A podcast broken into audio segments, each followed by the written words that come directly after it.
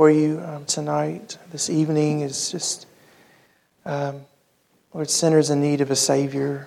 We don't come with merit, we don't come with um, any honors, Lord, any any titles. We don't come before you, Lord, with any claim to, um, Lord, what we're due. We don't come with family ties. We just come of, just come naked, like the song said. We come and just can only plead your grace and mercy, Lord, that you love us and that in your Son Jesus you own us and you're making us new. And in Jesus, as we are hidden in Him and in Him alone, are we made new? Are we loved? Are we kept? So, Father, your Son Jesus is our, is our hope. Your Son Jesus is our desire tonight. Just pray that you would grow us up in Him. Thank you for your faithfulness, Lord. Even in our wandering, Lord, you're good. Even in our lulls and our laziness, you stir us up and you call us back home. Lord, so just have your way with us, we pray, as we look into your word. Bless us, keep us, grow us for your name's sake. We thank you for your wonderful provision for us as a church, how you take care of us. And Lord, I just pray for our tithe and our offering, whether we give here physically or we give online, Lord. I just pray you would multiply all that you ask us to give so that, um, Lord, your name would be made great as, Lord, our church, as your kingdom expands. I just thank you for this body of faithful believers love you and pray these things in Jesus' name. Amen. You can be seated. It's good to see you. It's good to be with you. If you would turn with me to 1 Corinthians chapter 9.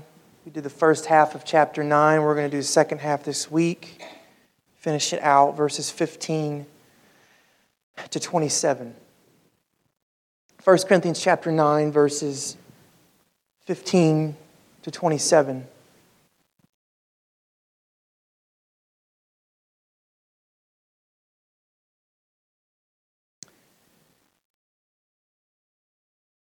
Paul says, starting 15 there, but I have made no use of any of these rights, nor am I writing these things to secure any such provision. For I would rather die than have anyone deprive me of my ground for boasting. For if I preach the gospel, that gives me no ground for boasting, for necessity is laid upon me. And woe to me if I do not preach the gospel. If I, if I do this of my own will, I have a reward. But if not of my own will, I'm still entrusted with the stewardship. What then is my reward? That in my preaching I may present the gospel free of charge, so as not to make full use of my right in the gospel. I don't know if you watched much of the Olympics um, that were on a couple of months ago. We, we watched a good bit of them. And the Olympics are exciting to watch because it's every, you know, every couple of years. Um, but it's, it's kind of soul crushing for a lot of those Olympians, if you, if you think about it, um, because they, they spend years and years preparing, eating you know, strict diets, their whole life, all day, every day, focused on this one blip of a moment that they have on the other side of the world to win and you see some of those wins and it's cool but a lot of times you see that guy take off down the slope and he trips and falls and it's like well, I hope you had a good time tripping and falling. That was it. You get to go home, or they don't stick the landing, or they, you know, false start, or something happens and it's crushing because all of that work, your attempts to win, your best attempts to secure a win, have just whoosh, come to nothing. Because you win by winning. You win by being the best. It's, it's, it's funny because the kingdom of God is funny. In, in his kingdom, that's upside down. In God's kingdom, we don't win by winning. In God's kingdom, we're victors when we lose. You and I are victors in Christ Jesus when I don't assert me, when I don't live for me. And, and I, I find out deeply what is, what is Chad Cronin's agenda, and I bury it in the ground, and I say, Death to me, I want to lose. Paul says that's, that's winning in the Christian life. What I want us to consider this evening is are you willing to win by losing? Now, remember what we talked about last week for a minute? Paul had spoken a lot about um, you know, the appropriateness. He, he made his argument both just from just nature. If someone works hard, they should get paid. But he makes his argument from the law, even that God intended for those who are in ministry, you know, in the Old Testament priests, even to, you know, apostles, elders, pastors in the New Testament. You, you know, if, if the gospel is your labor, then the gospel should be your pay. And we talked about how that should stir up in us like generous hearts, like, Lord, I just want to do things your way. But Paul now is saying to them, you know what, church at Corinth? I know that it's my right, I know that it's my due that you pay me, and it's, it's a good thing and it's a right thing for you to do it. But Paul says, I don't want it at all. In fact, Paul even says, and, and, and we got to take Paul not to be a kidder, you know, I, I don't think he's just blowing smoke. Paul says, I would rather die than you take care of my needs.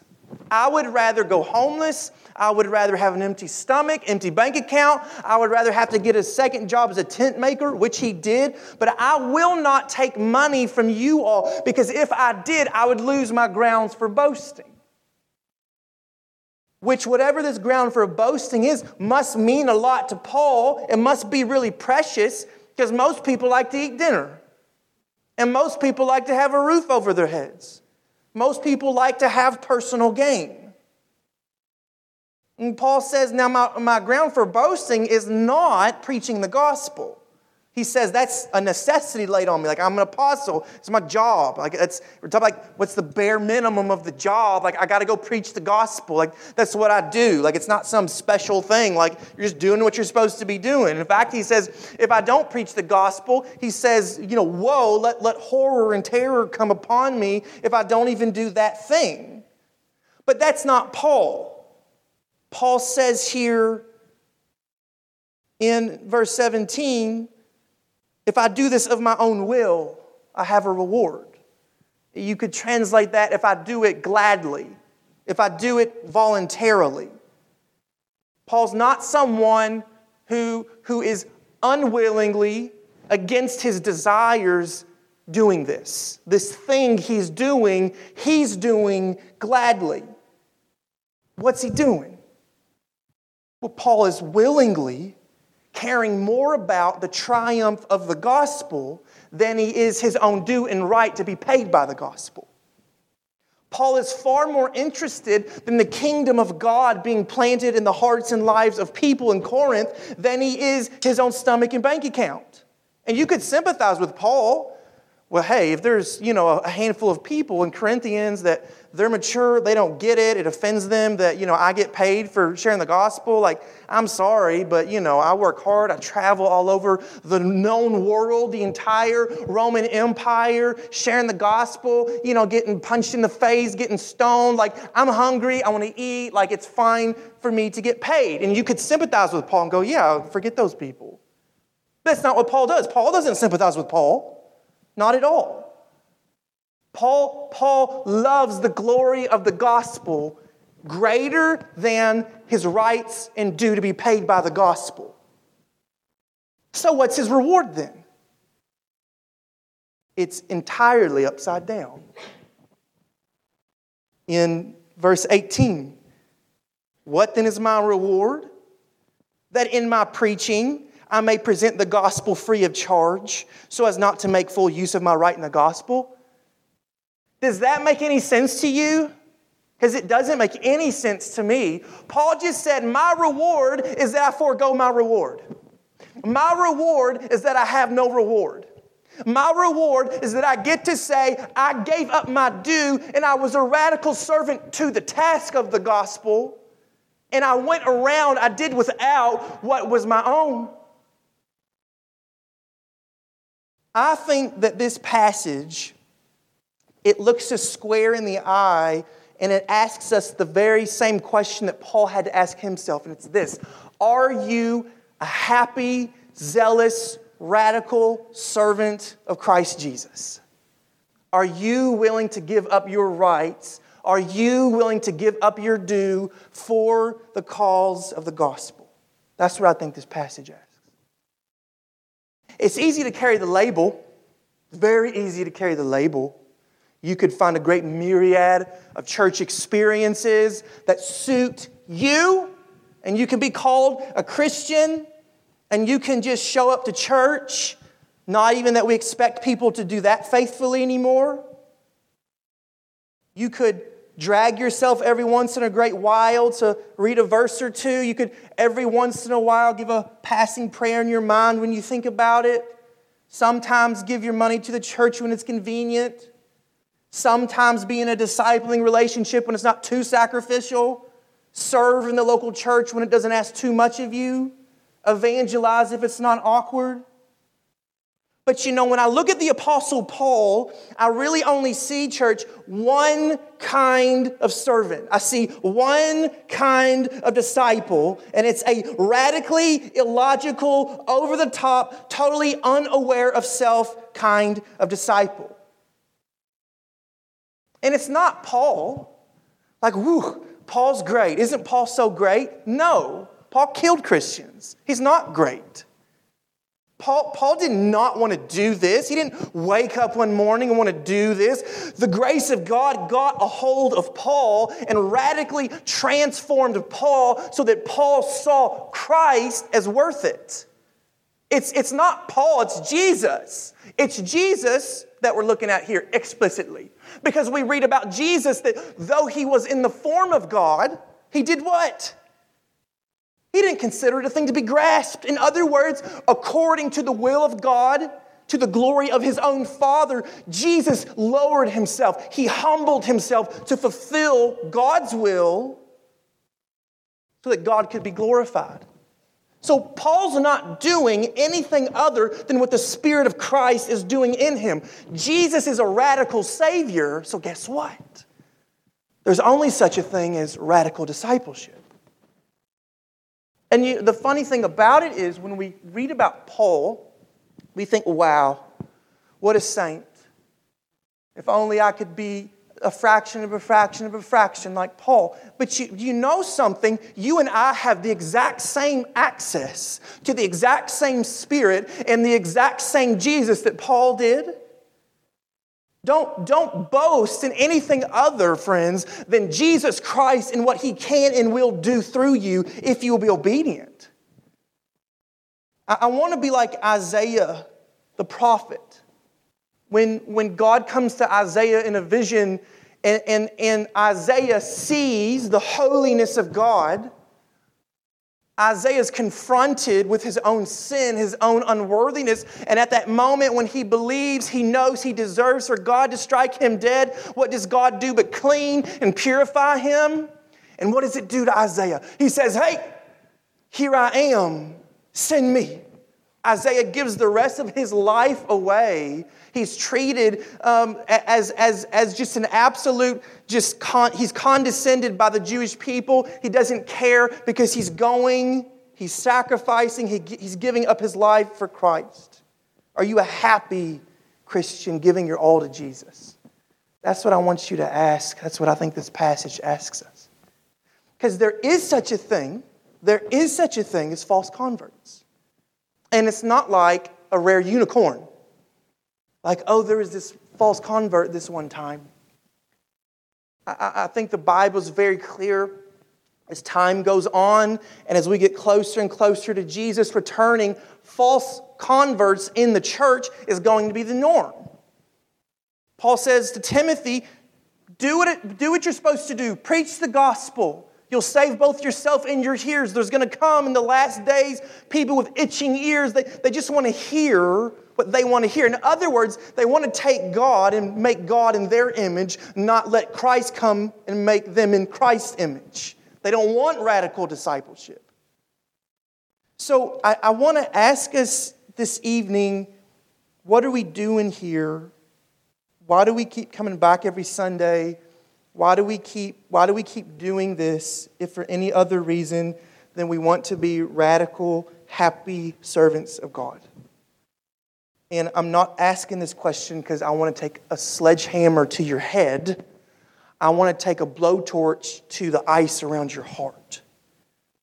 And so often we let callus build up and we forget what it means to know and follow Jesus.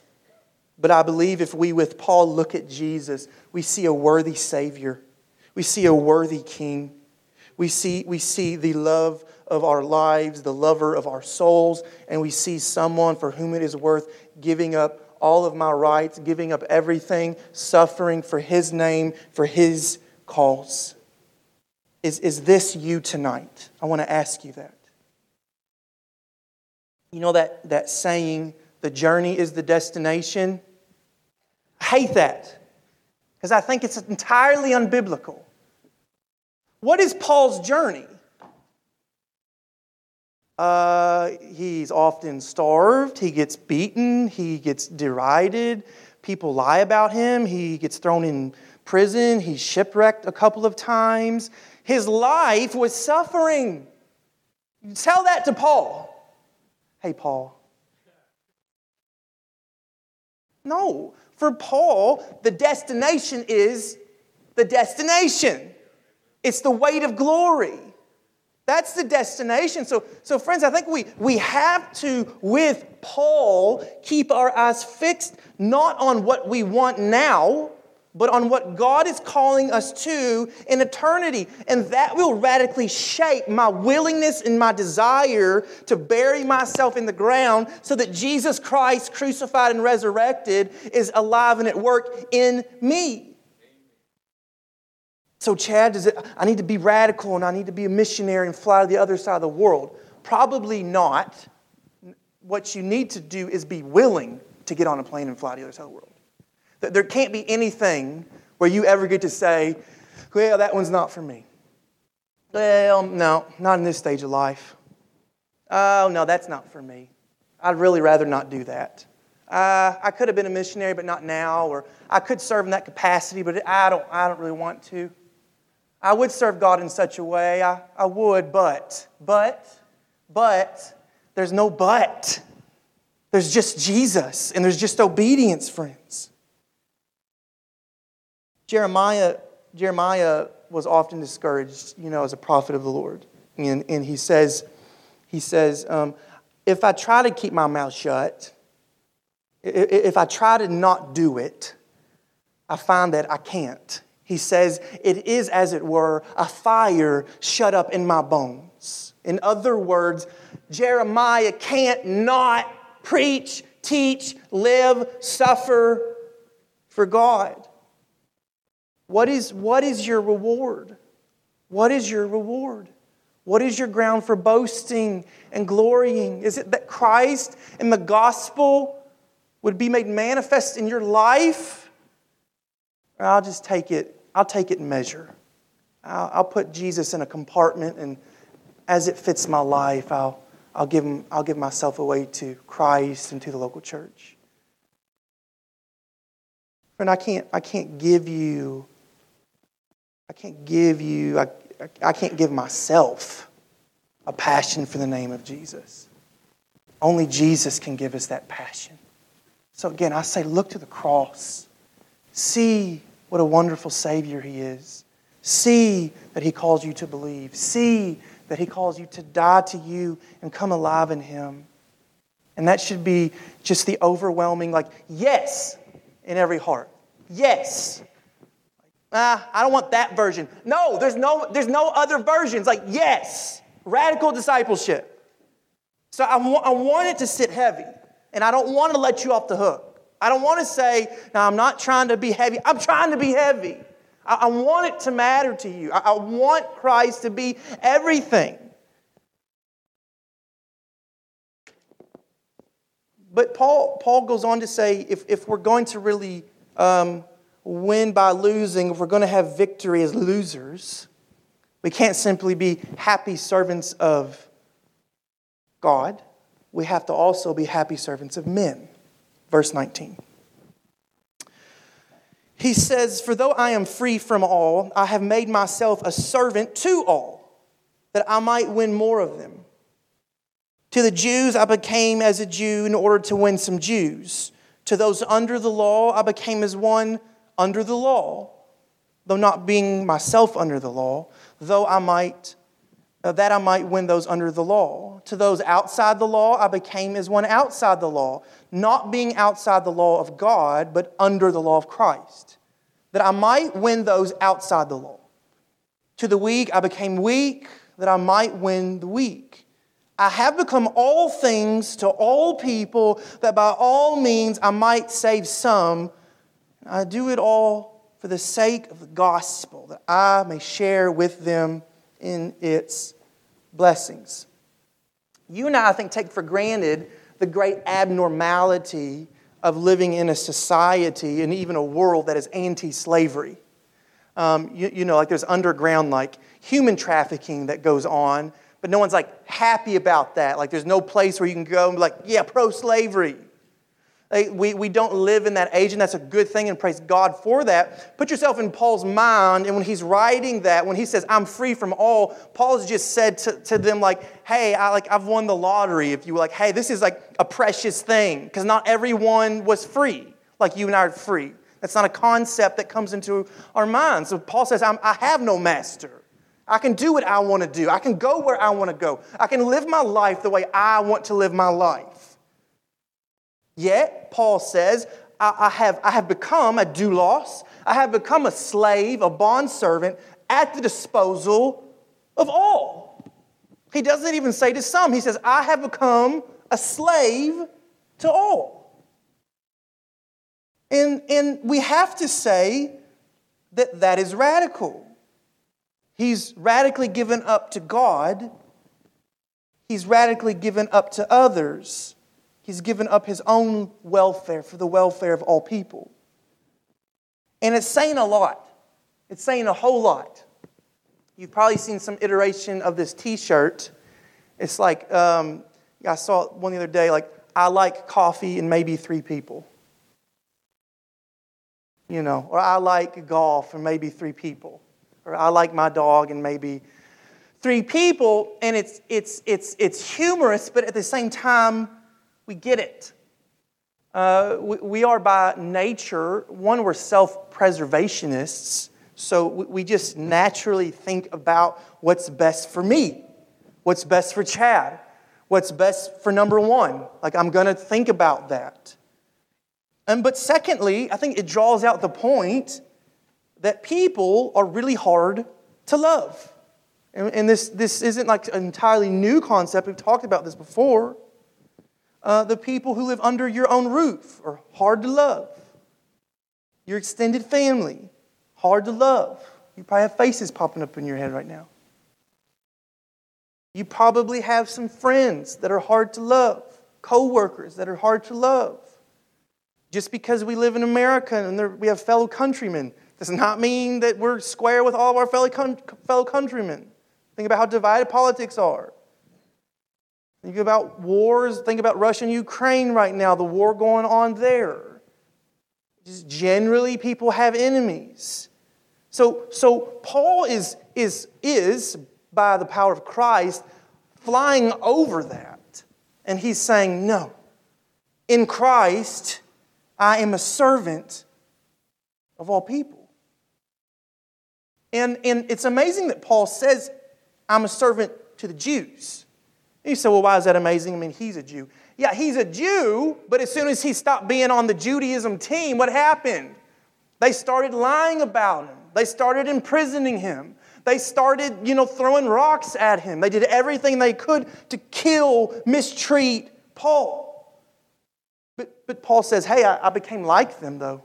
I, I, did what I could do. I, I became like them in that I became under the law. Now, now, what does Paul mean? So, so for a Jewish person who, in Paul's day or even, even today, that doesn't believe Jesus is the Jewish Messiah, which is Jesus, right? You're, you're still doing everything that you can to live under uh, the Mosaic law, so the law that Moses got on the mountain. So anything that that law has to say in reference to uh, custom, uh, to ceremonial observances, to festivals, like you're gonna you're gonna live under all that stuff. Now Jesus said, "I fulfilled the law." So everything that has to do with temple offerings, uh, ceremonial offerings, um, I think even you know exactly as, as you know, Israel was a nation state in the way that those laws govern them, it doesn't apply the same. It doesn't apply the same. Now, could not Paul have gone, why don't y'all get it? it? Jesus did away with it. We don't have to do that stuff anymore. Stop celebrating that. Stop doing that. Get over it. Move on. Mature, grow up. But it's not what he does. When we look in Acts, he decides that he wants to take Timothy on, and it says that he has Timothy uh, circumcised. That's a huge thing to do. Now, why would Paul do that? Because Paul's very clear you don't need to be circumcised to be saved, you don't need to be circumcised to be a Christian. He did it to remove a possible hindrance to someone who was a Jew listening to him share the gospel. So Paul's not saying, hey, you know what? all religions are fine. We'll do whatever. We'll just go with it and we'll, we'll mix and mingle Judaism and Christianity. He's not doing that. He's just saying, look, you care about this custom. You think it matters. Okay, fine. Timothy, go get circumcised because we got to preach the gospel. That's what Paul's doing. When Paul, you know, feels called to go back to Jerusalem, in which he knows he's going to die, he listens to the advice of the elders in Jerusalem and he purifies himself. He, he purifies himself so he can be ceremonially pure and go into the temple. Why did he do that? So as not to offend the Jews. Paul says, I've become just like those who are outside the law, meaning non Jewish people. So Paul is sitting down at dinner with a bunch of Gentiles in Corinth, and they put meat down on the table to eat. And guess what? That meat was offered to an idol and bought at the marketplace. Paul's hungry and he's, he's eating. And he don't care because it don't matter. He's not bringing custom and religion, and that's irrelevant. He's not doing anything that's going to get in the way of him being able to preach the gospel. Paul's eating pork, and I like pork. And Jesus, or you know, Jesus says to Peter in the blanket, "Don't call anything that I've made, you know, don't call it unclean. Everything is clean. Even in Acts, when Paul's at uh, in Athens, what does he do? He reasons even from secular literature.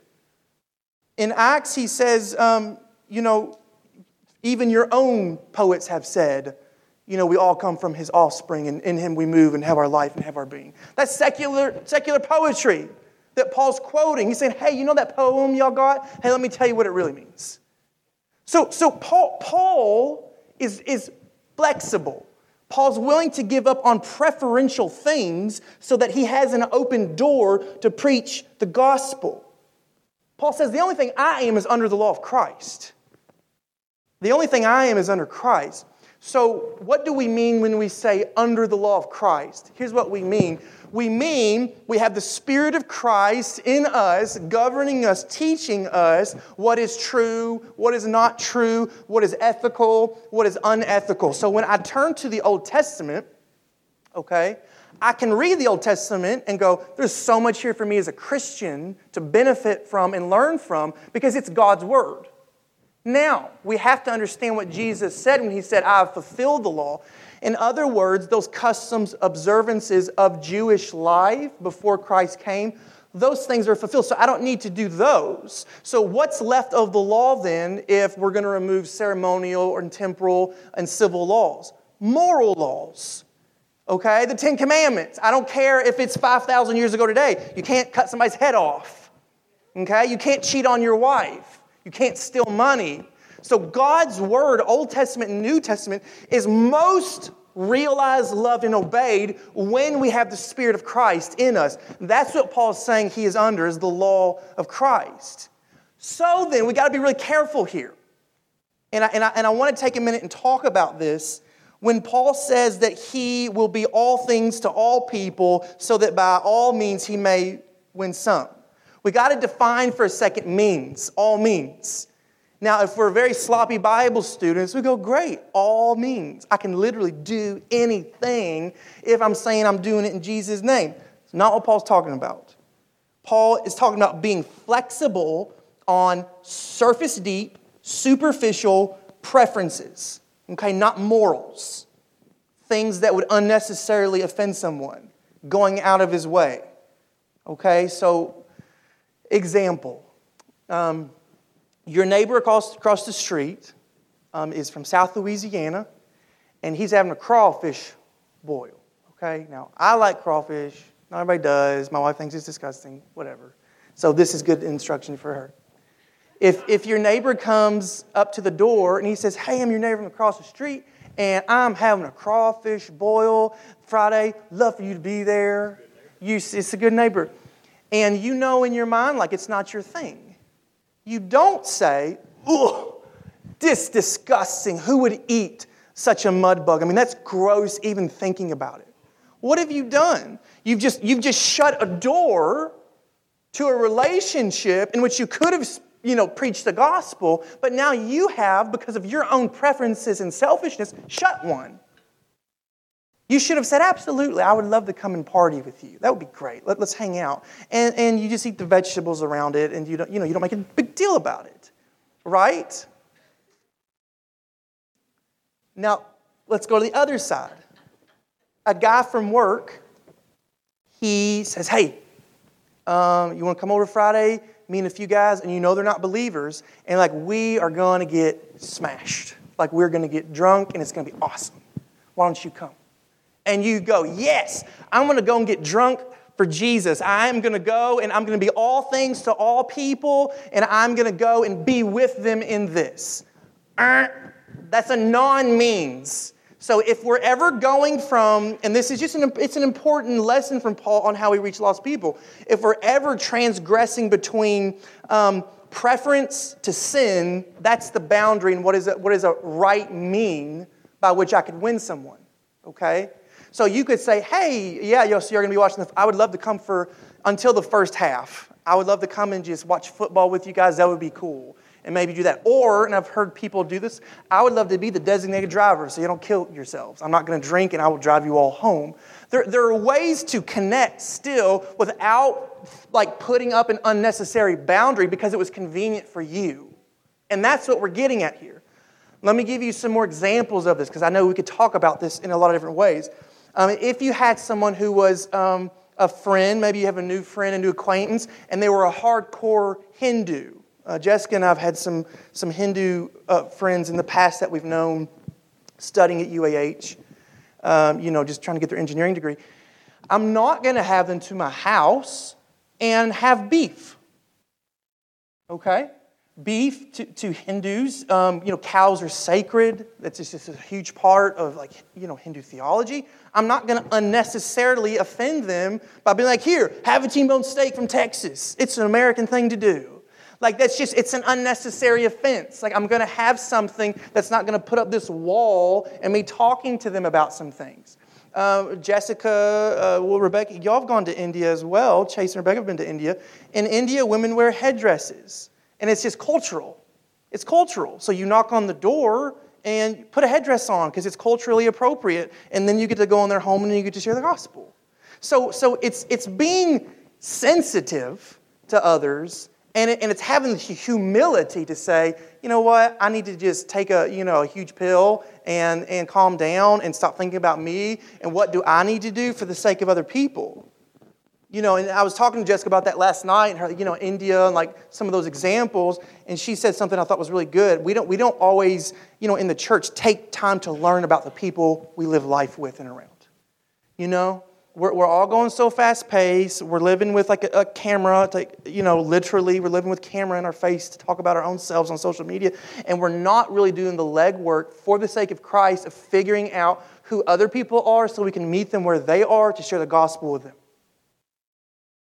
So, so let's, let's love people well and care about them, meet them where they are. And secondly, I say let's have carefulness and wisdom in how we approach those kinds of situations. So, again, though, back to Paul in this, why, why does Paul bend so much? Why is he so willing to do this? Because he's a happy servant of men, because he's a happy servant of God. Look at what Jesus says in Matthew chapter 20, verse 25. Now, this is James and John, his disciples, arguing about who's, who's more awesome. And Jesus called them to him and said, You know the rulers of the Gentiles lord it over them, and their great ones exercise authority over uh, them. It shall not be so among you. But whoever would be great among you must be your servant. And whoever would be first among you must be your slave. Even as the Son of Man came not to be served. What did Jesus do? He came to serve, He came to give His life as a ransom for many. So, this radical selflessness, again, it's not rooted in the Apostle Paul, it's rooted in Jesus. It's rooted in Jesus. And I want you to see um, in verse 23 how much further Paul goes. Because he says in 23, I do it all for the sake of the gospel that I may share with them in its blessings. That's one thing, you know, when you like have to do right by somebody and you're like, I did it. You know, like I did the good thing. Leave me alone. I'm leaving now. That's not what Paul says. Paul says, I want them to have the gospel so that I can, with my enemies, share in the blessings of the gospel. That's an amazing thought. I don't just want to airdrop in. I did what God told me to do for you people. Now I'm back out. Paul is so radically just sold out on the idea of Christ being crucified, even for his enemies, that Paul says, I want to have a share in the eternal blessing of Christ with them. With them. Do you love your enemies? Because this stuff is, ugh, it's more than I can handle. It really is. And I can, like, Jesus, if you don't do this to me, I can't do this. I can't do this.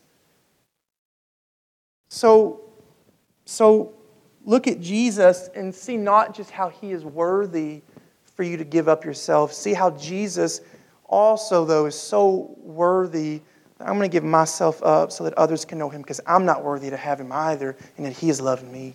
He has loved me. There's no room for prejudice. There's no room for, pre- for preferences among us as slaves of Jesus, only radical obedience. You know, C.S. Lewis has said um, humility, humility um, is not thinking less of yourself, it's just thinking of yourself less.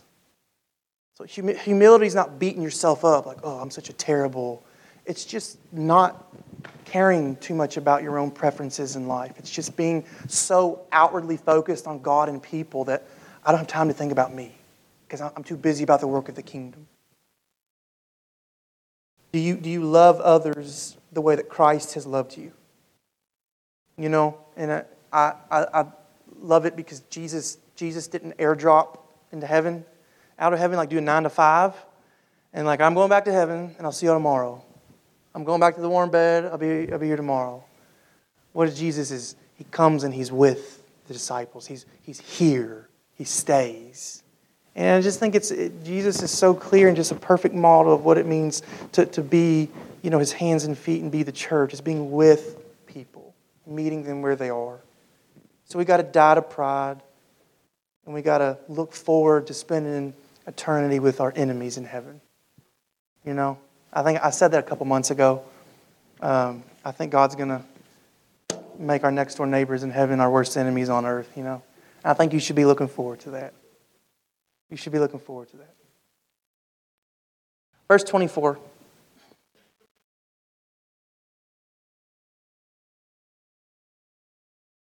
Paul ends by saying, Do you not know that in a race all the runners run, but only one receives the prize. So run that you may obtain it. Every athlete exercises self control in all things. They do it to receive a perishable wreath, but we an imperishable.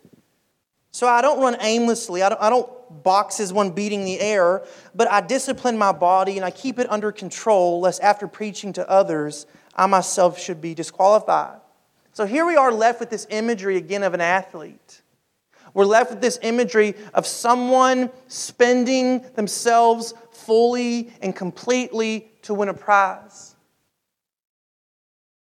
Paul just told us what it looks like for you and I to win that prize, and it doesn't look like living for number one. It looks like dying to number one. It looks like being in love with Jesus so that I'm a radical servant of God and I'm a radical servant of men, and in that losing, there's my victory. There's your victory. There's a healthy church. There's a useful church. There's an effective church. There's an eternal life in that and in that alone. But, friends, let's, let's not be aimless. Let's not be Christian in name. Let's, let's love Jesus and let's love people. Which, surprise, surprise, Mark chapter 12. And one of the scribes came up and heard them disputing with one another, and seeing that he answered them well, asked, Which commandment is the most important? Which, what is it? What Jesus says most important is, Hear, O Israel, the Lord our God, the Lord is one. You shall love the Lord your God with all your heart, all your soul, with all your mind, with all your strength. Radical. And the second you shall love your neighbor as yourself. There is no other commandment greater than these.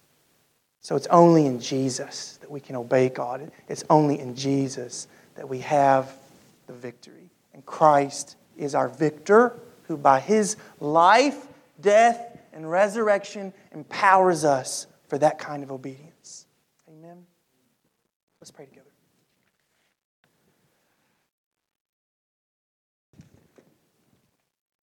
Father, we don't come this evening as those who have figured it out, who have all the answers, only that we appeal to your Son Jesus that he would be with us, Lord.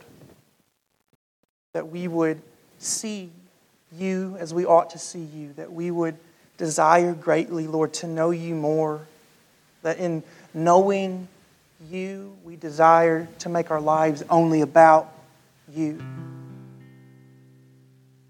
Father, we confess that we are prone to wonder and we're so quick to think about how we want our own lives to go, how we want um, certain results, Lord, how we think we should be spending our time, what we think is our due, what we think is our right. But God, if you could turn us to the cross, we would see Jesus who gave it all up for your glory. And so also, Lord, let us let us die that we may live in Christ. Let us give up ourselves that Christ would be all in all. Let us love others with the love of Jesus. She would be, oh God, glorified.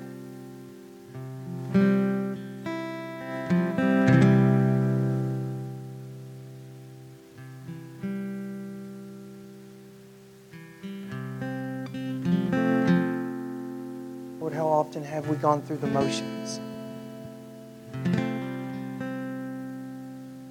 Lord, let it, let it end. Let, let it end. Giving you some, giving you what we think would just make you happy, just trying to put you in a box.